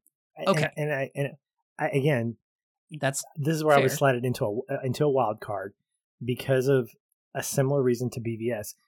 We both know that when we started this podcast, Jaws was one of the first episodes that we legit championed for people to listen to. Like, it Hey, was the one we would recommend. where- yes. Yeah, because we felt like it was a perfectly produced, perfectly discussed. Like we didn't have any hiccups. We weren't we weren't we were finally finding our rhythm. I don't know if we were doing connecting points at that at that point, but we were. was I a- cried. We were. That's right. That's okay. I there we go. Told the story about Quint and That's right. monologue. Yeah. So it has that value to it. It's also one that lives in that classic ideology, but not one that I'm necessarily like, oh yeah, this is this is definitely one you got to watch. It definitely it does go on my summer watch list for sure as a you know a, a late summer, early summer watch, but it's not one that I gravitate towards. Like I got to watch Jaws this year. Whereas a Twelve Angry Men has so much about it in terms of filmmaking, in terms of dialogue. This is like pre Aaron Sorkin that Right. I Also, somebody I feel like needs to be on the list. Uh, Oh, keep yeah, keep going. sure. Yeah. So if I'm gonna make the argument, I'm gonna probably go Twelve Angry Men. I'm good with that because, yes, for a bunch of reasons, but I agree with you. And I think that it also solves a little bit of the problem of anybody going, well, can you really call Jaws a classic if it was the middle of the 70s or late 70s? Like, that's not really classic, man. Whatever. You can't say that about 12 Angry Men. So I think it is a good representative to have of a list that is definitely going to skew way more modern everywhere else. Like none of these other categories, we are looking back to those movies to fill. Period. Like it's just not happening for us collectively. So I think it feels fair to me to put something that old in it to be our representative. So I am good with that. We will go 12 Angry Men. Jaws, you've lost again. We'll see how long this keeps up. All right. Next is sports. Another really easy one to choose with no possible options. we can make a top 15 out of like different sports, literally, and still have to argue about it. So I tried to narrow this down, Patrick, and I narrowed down my short list, and my long list is just gigantic. But my short list I narrowed down to Miracle, Warrior, Rush, Creed, Rounders, and Friday Night Lights.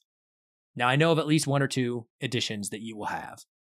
So why don't you add those to them and then we can start knocking stuff off. So I had four. I had all four of those, and I also added Rocky because what I was trying to do is I'm I'm putting Moneyball in there as well in terms of just great baseball and again great great dialogue and everything. What I was trying to do to keep my list from being insane is to pick major sports or movies that represented different sports. Like I didn't want all baseball movies or all. I didn't want more, you know, 15 Rockies. Although Rocky and Rocky Balboa would be kind of a one and one A for me in terms of like what's the best Rocky movie. I didn't put Creed on there because I knew that you would put it there, and because it lives in the Rocky verse, it's a fantastic, and I think it will be a fantastic trilogy when Creed three comes out. Uh, just as a side note, I, I love the fact that one Michael B. Jordan's directing. I also love the fact that it feels completely separate from the Rocky verse. Like there is no shadow of Rocky Balboa in this. Whereas one and two, we're transitioning that away. I'm hoping we don't get Stallone coming back. I think he's fine as Tulsa King right now. I don't think he needs to come back in his in his definitive role. I think this is a completely independent Creed movie. That being said, the Creed verse only exists because Rocky does. And so there is a level of subordinates there that I just couldn't put it in that. And I also knew that you'd pick. So I think Rocky and Creed are going to cancel each other out. I'm totally fine with that. But I wanted to have great representation of other sports. And I'll tell you, it doesn't surprise me that Warrior and Miracle sit on this because they both make me cry. Warrior makes me cry every time I watch. I don't cry a lot in movies. Um, I'm not the the emotional one of the two of us, and I say that very positively. I just say that I'm the stoic, even with my family. My wife, I think she gets frustrated that I'm very stoic and that there are a few things that make me cry. Warrior makes me cry. Miracle makes me cheer. Rush makes me like go like I want to just scream and, and get crazy. And then Rounders and Moneyball just make me happy. I absolutely think Edward Norton is being Edward Norton in Moneyball as Wayne. and we talked about him in The Glass Onion that he is not normal in any of the roles that he plays. This is absolutely one of them. Completely selfish, always out for himself. which is something that we just see in in all of his mostly all of his performances. And then Moneyball is such a great adaptation of an economic book. And we had The Blind Side that I think was good, but I think Moneyball is the more sophisticated of those adaptations that make it just really, really interesting in terms of not only being a fantastic um, economic movie about numbers and thinking and all that stuff and about sabermetrics, but it's it's a great sports movie without having a lot of like action sports to it. So I think that's what why it makes my list in terms of being a different kind of sports movie. Yeah. Yeah, it's this is hard. Did you did you say you did or didn't have Friday Night Lights on yours? I didn't because I I honestly wasn't thinking about it in that regard, and I know that's terrible because it's No. it's five star. I think it's complete. I mean, I think it's it's a wonderful life for me. I had maybe a, a blank spot. I think these others really shine a lot brighter for me in terms of sports movies. Warrior in particular, Miracle in particular. These are I can fall in love. I fall in love with Friday Night Lights for different reasons that I've fallen in love with Warrior Miracle. I think about Yeah. our mantra. I think about how movies make us feel, and those two movies particularly are the ones that really make me feel deep whenever I watch them. Well, and we as much as we love the movie, we love the series a little more. And the argument would only be, in my you know opinion, would be like if we were picking the movie, it would essentially be standing in for the movie and the series, which is not really Sure. fair. But like that would be the argument. I Coach Taylor. I'm totally fine with Miracle Warrior. I mean, we know this. I'm a Gavin O'Connor fanboy, so anything by Gavin O'Connor is fair because they're all like five stars to me. I just think that he's phenomenal when it comes to this genre. I agree with you. Creed and Rocky basically have to essentially knock each other out, pun intended, because they're just too hard to distinguish at this point, and that's it is what it is. Um, so between Miracle and Warrior, man, this is dumb. I I just yeah. listen. This is, this I is, I'm, I'm with you. I guess it kind of comes down to which do we value even the slightest bit more? The family drama and story of reconciliation and victory. Of course, uh, they're both going to include victories of some sort, or the national, even taking like USA out of it, but like a sense of pride in the team. And because they're different right? One the combat sport is a an individual situation. And the miracle is a historical event that is gripping for an entire country that that goes beyond just what happens on the ice its meaning and its impact with regards to relations with the country that we are beating and such. And and actually doesn't resolve in a, an ultimate victory I, listen i i vote warrior okay i as an emotional guy, like you just pointed out, Warrior is the one that destroys me every single time and is one of the absolute all time favorite ending shots to any movie that I've ever seen in my life when they're walking out of the arena together. I just, the depiction of brotherhood is so incredibly strong in this movie. And it is just a pitch perfect sports movie to take a flippin' teacher and then to take this former military guy and, and the setup is just it's too perfect like i i vote warrior that's my vote Okay. This is difficult. Um, i know because you're right. I think if I pick between the two in terms of which one gets me more emotional, there's always a particular moment in Miracle again that gets me. That gets me, again and it's it's not that one. And it's Again! not, the name Oh. on the the name on the front means a hell of a lot more than the name on the back. That's not It's it true. either.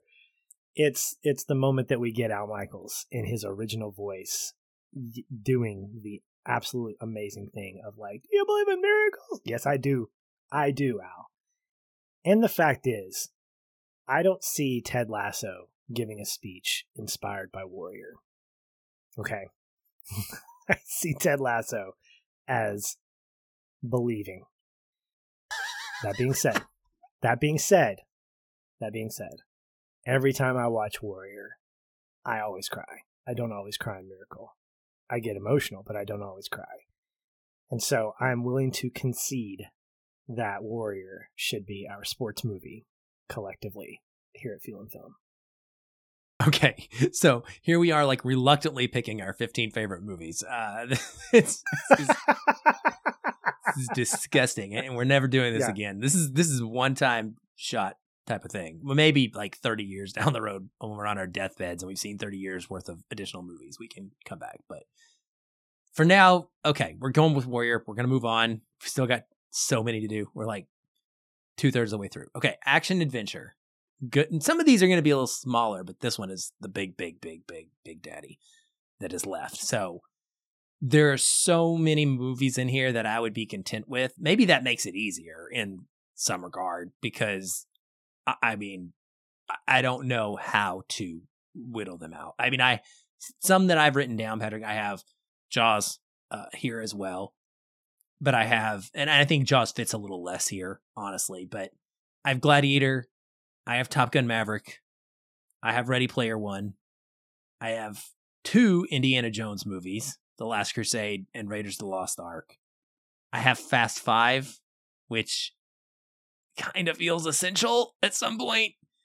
And then I have Jurassic Park, obviously, as well. I mean, and this was like significantly trying to narrow it down just to a smaller group. I feel like it could get, it could balloon because this encompasses so many movies. But I felt like that group was pretty representative of us both combined.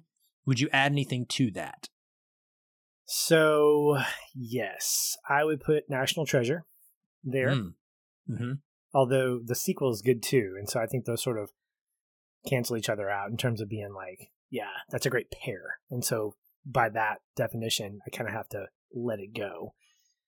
I picked Raiders. I also picked Empire Strikes Back because I thought it's a great, you know, it's not, um, it's one of the movies that you know would be sci-fi, but it's also action adventure because again, it's space opera. It's it feels more action adventure than anything else because I think for the most part it's living in the same world as Raiders of the Lost Ark. You know, the same era of the the 80s, which was another one of mine. So what I did was I made sure that Indiana Jones and Star Wars as a property are going to have great action adventure stories. So what do I pick from in terms of being like standalone adventures? I think Raiders stands above Empire because it doesn't require a previous or a next entry to feel complete. It's a whole story. And that's what I think just as a side note, the adventures of Indiana Jones are great in that you don't need them to be connective. You can have as bad as this was, the Kingdom of the Crystal Skull without necessarily knowing what happened in Temple of Doom or the Last Crusade. It's nice Yeah. to have those little in pieces, but I think Dial of Destiny is going to live back in the Raiders of the Lost Ark kind of way where you're not thinking about, okay, where's his dad or what's happening here? Do they you know what's happening with the Ark? No, it's just there it is. But I think of the three that we have, I think we talked about. We did an Indiana Jones trilogy for one of We did our- all of them. hmm Yeah, We did. and yeah, of the three, Raiders is is probably the strongest because it tells that complete story. Plus, I mean, every movie that's any action adventure has to have some dude's face melting near the end to really Yeah. the exclamation point. Its So influence lives on. it actually, yeah, absolutely is. So Empire's there. Gladiator is one I didn't have on my list, but I'm completely willing to to entertain. Uh, Ready Player One did make my list, and so did Jurassic Park. But I know Jurassic Park's been, you know, semi eliminated because we've moved it. Uh, we have it kind of selected for. Uh, You just said you were ready to entertain Gladiator. You didn't even Yeah. make the pun. What? What I is didn't make the pun. wrong? It- is it I- too late? It's too late. We've been going too long. Sorry. You just like it's, it's what too wrong late. with It's you? never too long. I don't know. I just yeah, the puns were not flowing as fast as they were for you. Sorry. So you said obviously yes to Jurassic Park being on there, Yes, or but I- we took but- Jurassic Park. Oh, we already used Jurassic We took- Park. Oh, my. Yeah, we are. Okay. Yeah, it, it, it was taken in Blockbuster. So What, of the what about Fast that I Five? feel, Fast Five was actually a contender for Blockbuster because it's big because of the the chase scene that you cannot recreate in any Mm-hmm. Right. way, shape, or form, nor should you. I didn't put it here because I don't consider the Fast Five movies as action adventure. I consider them as all big blockbusters. Okay, Uh, let me. Do we need a Fast and Furious movie on the list? I don't think we do because we love the seven, and I think again Because these of movies yeah, because of the fact that the first four are there, the next two are there, or the yeah, the next two are there. You have to take it as a franchise. You can't just pick one and say, "Yep, that's the Okay. that's the movie." then let's knock that off. So we can we can knock Okay. out Fast Five. We can knock out Last Crusade. We have Raiders of the Lost Ark still there. I threw in Gladiator. What else did you have on yours? Oh, you said National Treasure. I, I had National Treasure, which again I can eliminate because again the, the two films themselves I think are what make the franchise. Right. And then uh, I had Raiders, Empire, Gladiator, and Ready Player One. Okay. So we both had Ready Player One. Okay. So I'm I want Raiders. I'm I'm much more comfortable putting in. I mean, there's a lot of ways you could define action adventure and make it work for various movies. I think Raiders of the Lost Ark is synonymous with action adventure.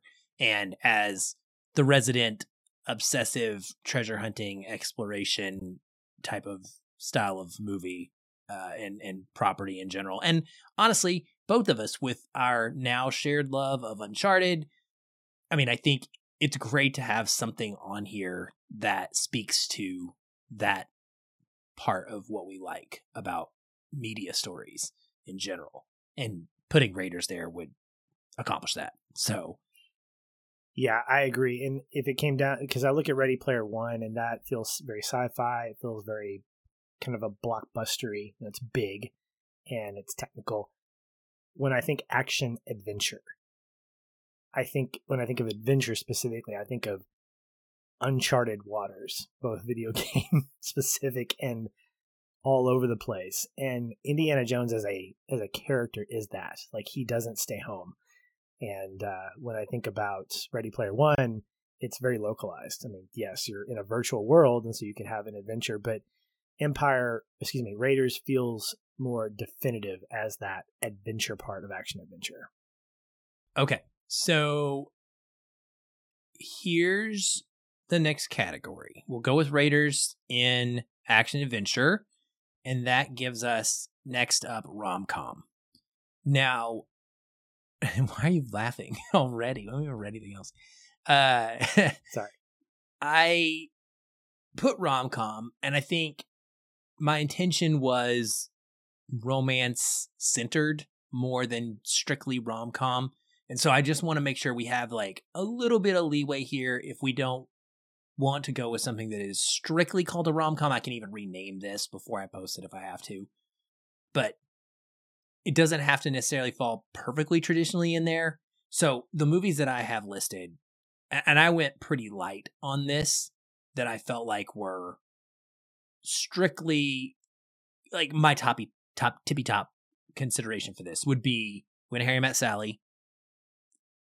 And then arguably my number one, if we don't count Princess Bride here, would be Crazy Stupid Love.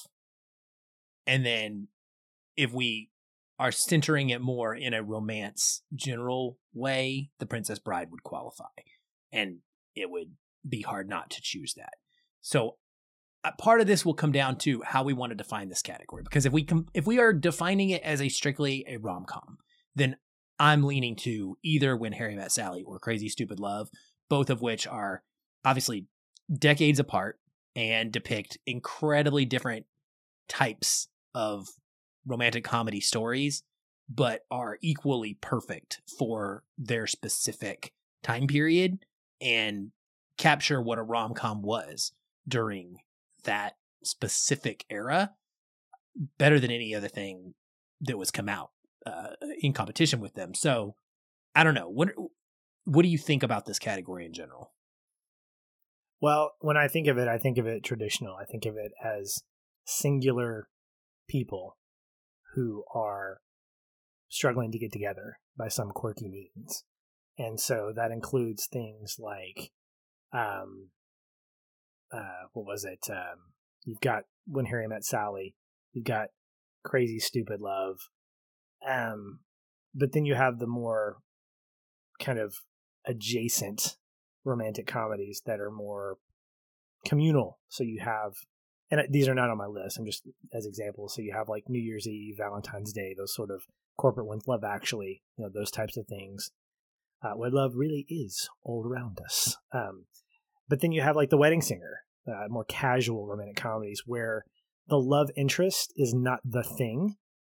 It's sort of the thing that is involved as a subplot, or at least not as a strong one. And I wish I knew what your uh, rom com showdown was. Oh, hold on. R- Rotten Tomatoes uses crowned The Princess Bride the ultimate romantic comedy. Okay, I mean, I guess people can be wrong. I mean, we all are at some point. So, um,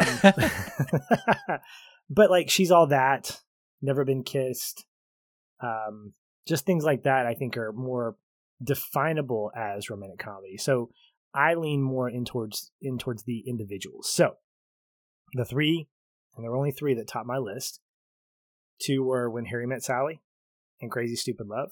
The third one was 10 Things I Hate About You, which is going to be one that I will watch every spring or every it, one because it's a movie that takes place in high school. I mean, it's just what it is. You know, I always have a soft spot for that, whatever the genre is.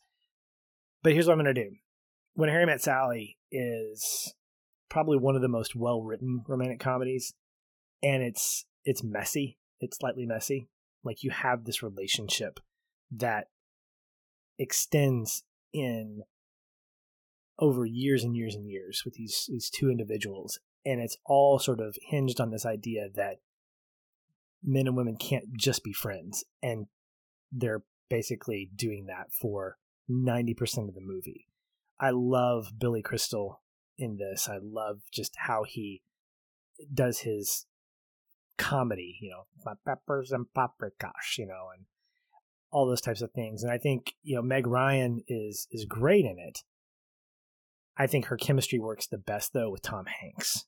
And so I will put that as second to Crazy Stupid Love because if you want to talk about a messy movie in terms of being a beautiful mess, not in terms of how it was done or all the problems, but a movie that starts out with a married couple who've been together for years at a dinner table and they both say two opposite things at the same time at dinner when they're both thinking, I think we should get more bread. And someone says, I think we should get a divorce that opening sequence is absolutely amazing, where Steve Carell basically throws himself out the door.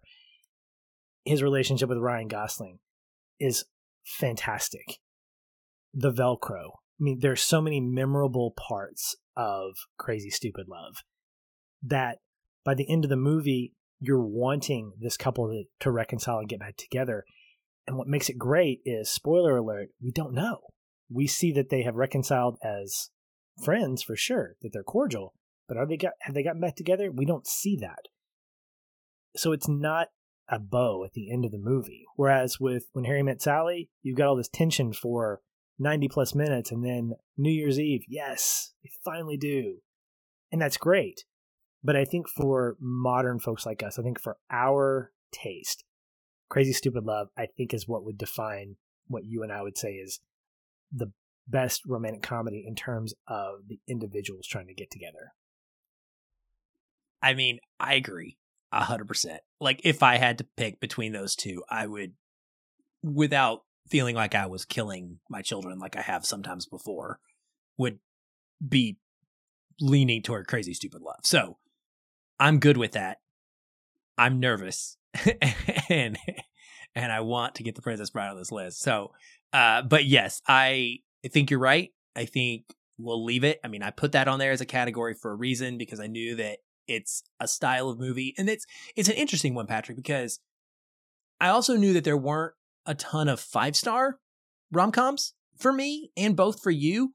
There are a huge amount of like four star rom coms for us. It's just such a comfort genre that we love to go back to, and there's plenty of them that we could pick out little faults in that are maybe not all time, all time favorites, but that we could plop on at any time and rewatch and completely enjoy, right? And so that's kind of why I put this on here as a, genre. And I and I think you're right. I think we should stick to that and we should keep it in line with the, the normal genre expectations and crazy stupid love is a completely worthy and honorable thing to put on this list that is there for both of us. And we did an episode on it, like most of these that you people you can go back and listen to. It was one of our. I really enjoyed that one. I I remember distinctly how good that episode turned out. So, okay, crazy stupid love, it is. That brings us to comedy, which, in addition to everything else that I've mentioned this entire podcast that could be considered comedy, I'm going to tell you it I it's going to come down to two things for me. And I'm hoping that you're okay with that. So now that The Princess Bride is still up there on the board and has not been slotted anywhere, I'm going to say The Princess Bride or the one thing I had written down in this category that I was going to fight for, which was Groundhog Day. Uh, and so those are what I would say are my top two in a genre that I am notoriously light for picks in. and Patrick is not light for picks in. So and again, this is this is like the '80s category. I have I have like 30 or 40, but I picked three that were I would assume on your list. Two of the three made the list. One did not, which surprised me. So I had Groundhog Day.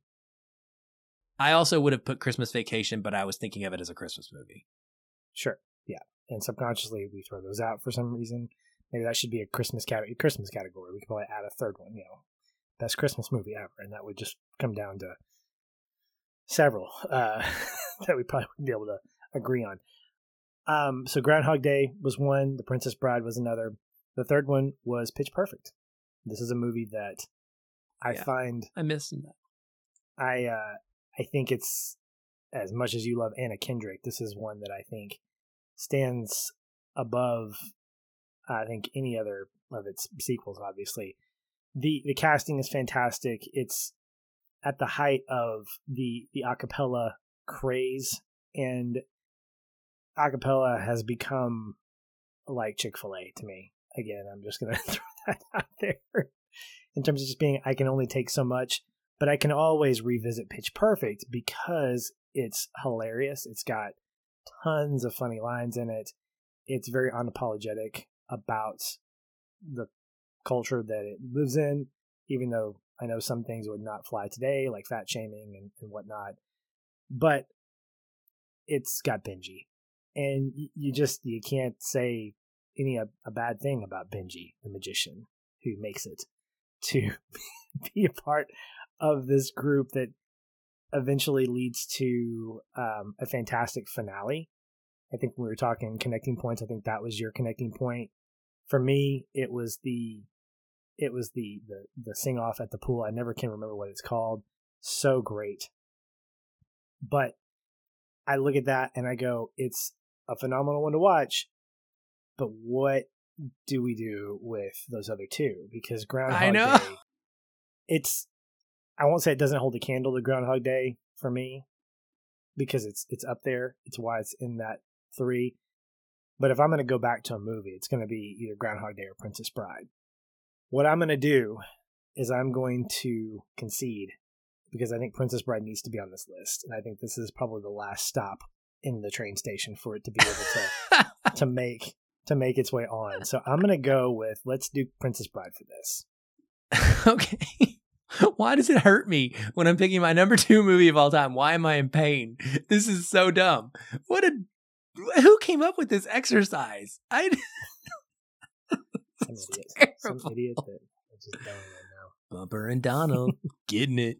Uh oh my goodness. I blah blah blah. Yes, okay, I'll take it. Yeah, absolutely. I agree. I will feel better looking back at this divorced from the process I will 10 years or 5 years down the road when we when I look at the list and and the movies that are there, I will feel better about Princess Bride being on the list than I would if I talk myself into something else at this moment. So, yeah. Thank you. Agreed. Let's do that. Okay.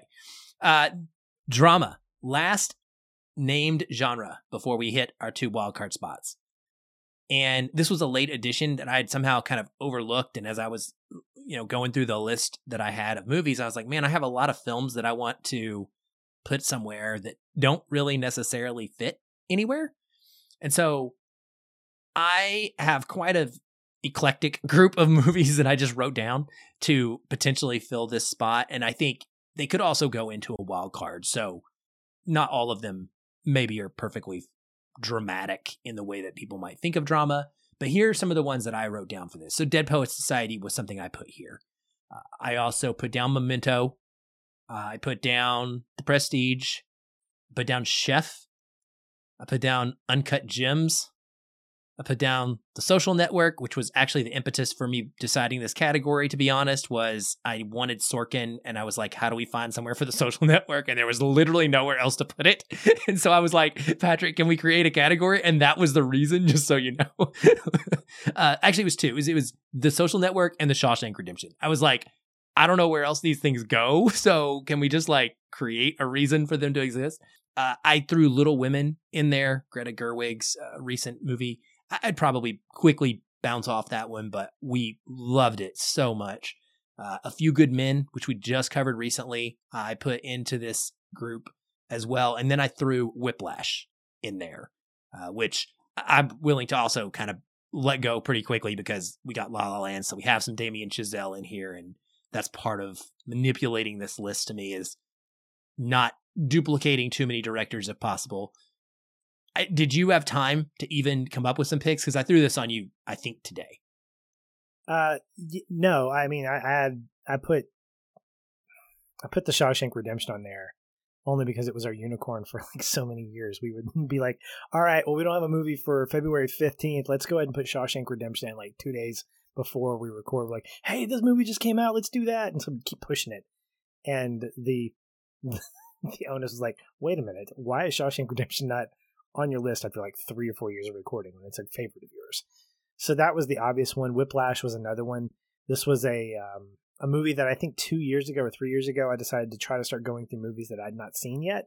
So Whiplash was one of them. Her was another one, and I remember really really loving Whiplash and and feeling, albeit very late to the party, the impact of the performances in that movie and just like wow um, the the bullying and the, the real sense of bullying for uh, for power and for perfection and for excellence. And it really articulates that. But then i think about what you mentioned the social network and a few good men. And i don't when i look at the list like this we're building i think it would be unfair or dishonest for us not to pick or have some influential picks based off of directors that we like. Because you mentioned we have a Cameron or we have a uh, we have a we have a Christopher Nolan, we got a Damien Chazelle, and I think it would be wise for us to put a Sorkin movie on here because we are defined not just by the movies but by the creators, by the writers, by the directors, and so of these great movies, Shawshank, oh my gosh, the, this is how I feel like you did with Princess Bride of like to say that Shawshank is not on this list at all is a hard thing to do. Although I know we have wild cards, and so it could it could make that cut. I feel like for drama, the intensity, you have two movies, The Social Network and A Few Good Men, that exemplify the intensity through script writing and through storytelling in those. And I think Aaron Sorkin's the reason why. So if we had to fight for two or for one of two, I'm going to go with the two Sorkin driven ones, Social Network and A Few Good Men. Well, it's late, and we've been doing this for a while, and I'm not feeling quite as frisky. And like I said right just there when I was reading my list, I got to read the list, and I'm happy with that. The reason for creating this extra category late in our planning was because of the social network. And I I think that we need to put it here. As much as I love a few good men, you know, uh, the social network is higher in my all-time top list of movies, and I know it is in yours as well. And I agree with you 100%. Like, we are Sorkin guys, we are Christopher Nolan guys. Like, we have a handful of these directors that we both really gravitate to, and I want to know that they are represented as well. And the social network ticks all of the boxes possible for us. So let's put it there. Do it. Let's got it. Got it. All right. So that takes us to our final two picks wild cards. Is there anything you are super passionate about that we've discussed so far that you feel like has gotten a raw deal and deserves one of these spots? Like one movie. Groundhog Day and Miracle are two. Those are two. Not that I need both of them. I'm just saying those He's two. like, these are two movies. one job. I'm just taking my Literally. cues from you. Let's do a top five list. Okay, here's my top 15 It's been a while since I. because we haven't done it. That's why. That's true. Given the opportunity, you'd be like, yeah. I mean, top five Yeah, means you're top right. 25. That's it has no, five I- in it. when I when I so when I have two that we uh, when the one of the ones that we've discussed, the, the two that stand out are Groundhog Day and Miracle. But um and I'm willing to forego Batman v Superman because again, I know that Yep. it it has to feel like both as deeply as we feel. I mean, it could be the honorable mention. We already know it started the podcast, but and that's powerful. But it has to be a part of a list that we feel like yes, we can endorse the movie itself, not for I what agree. it means to us. The ones that we, but I did have some on the list that are not have not been mentioned, and okay. part What are those? part of it those are two in the horror genre that I knew we wouldn't put as a as a genre because of my history with it. But The Shining and Cabin in the Woods were two movies that stand out to me as being really fantastic in that genre, but because they're not there is no genre for that or category for that, they would fit in the wild cards. However, the movies that we have discussed really do sort of amplify a little bit. So I'm I'm sort of torn and uh I don't really know what I want to do. What about you? I, I, I, I, I, I, don't know. I mean, I everything on my list I like. uh, actually, I had Shining in my pre 1980 group. I think was that, or maybe it was my 1980s. When did it come out? I had it on one of these stinking lists, and I can't find it. But I didn't mention it for some reason. I I was gonna bat for the prestige. I the I guess the Mm, argument yeah. would be against two Nolans versus more variety. I do like the idea of a horror movie on there for variety purposes. And these are both in my like top 100, so it's not like I don't love those that you listed. It would be interesting to do that. I, I would probably lean towards this is so hard, man. Oh, this is so hard. So I'll I'll try to make it a little I mean, I still want for. Titanic, but still- We have Titanic, don't we? No, No, we, we, uh, no, we don't. that's right. We we omitted you it said for- it wasn't your heart did not go on. Yeah. and You kicked it off the board, Patrick, and made it kicked- you drown in it the freezing I kicked it cold off the waters. Bill Paxton's going to look for it years later. I'll tell you this: if you give me Titanic, I will straight up let you pick the other one. Deal. Okay, easy. all right, now it's all on you. Groundhog Day, straight up. I'll take it. I mean, I've already right. agreed, but I'm happy with it. So that's Yeah. outstanding. and I'm gonna make I'm gonna make my argument just even though because Okay, yeah, please do. But so I, I look at Miracle. We've got a Gavin O'Connor, so we don't we don't need another Gavin there. And and this is something that I'm discovering as we discuss this is that I think part of what makes this list so great is that we want to have variety not only of movies but of creators. So we want to have representation. Can't be all Nolans, can't be all Camerons, can't be all Sorkins, can't be all O'Connors. So we've got that, even though it's hard to pick because we love so many of their creative uh, projects. The Shining and Cabin in the Woods are are great picks, but they're not ones that I will go back to endlessly because they're not accessible as accessible as a as Groundhog Day. So when I look at Groundhog Day, I think this is one that I remember us having an amazing conversation about. That it is sci-fi, it is drama, it is comedy, all wrapped up in this goofy movie with Bill Murray doing such an amazing job at his is acting sharp. This is like classic Bill Murray. This is like that subtle kind of goofy face, post stripes in the Ghostbusters era. The the Bill Murray that I like a lot, and I like him in his later his later works. I, I love seeing him in in other movies as recently as the you know the aughts and the and the the, the 2000 tweens. But this is the bill murray that i like and i like seeing him in a subtle comedic role. This is one of those movies that i think defines an actor who is naturally just sort of goofy doing something dramatic. And i think that like will ferrell does this with stranger than fiction i think that it's like jim carrey doing this with the Truman Show. You have the more subtle version of these comedic actors. Um, and while I think Bill Murray has more of that, I think he leans more into the subtle comedy. This, I think, really defines him in terms of like a really complete performance. I mean, this could almost be a romantic comedy as well. So it, it's also sci-fi. Sort of, yeah, yeah, yeah. Mm-hmm. So it takes a lot it, of boxes. It sits in, it does tick a lot of boxes, and I think because of that, and because it does it so subtly, I think it deserves to be the other the other wild card. I'm totally happy with that. I mean, like I said, it was my Okay. only one written down in comedy, so I it's my favorite, like true straight kind of comedy that you would think of um, in a genre that I don't have as much love for. So I can't go wrong there.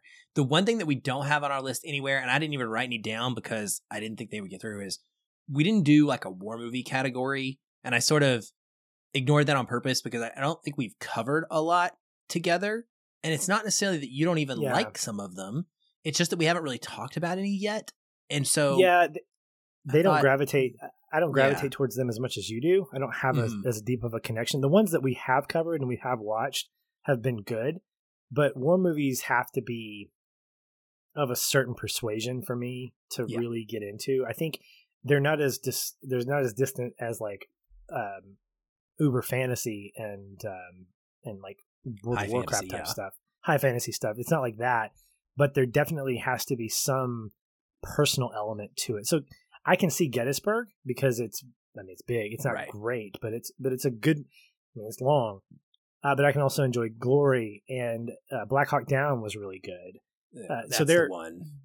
Yeah, these are movies that I think you would have to pick, knowing me, to say let's talk about this, and I would. Mhm. Uh, Maybe I'll do never. They're yeah, they're they're never movies that I've that you've picked that you said let's watch this, and I've been like, no, this was a dumpster fire.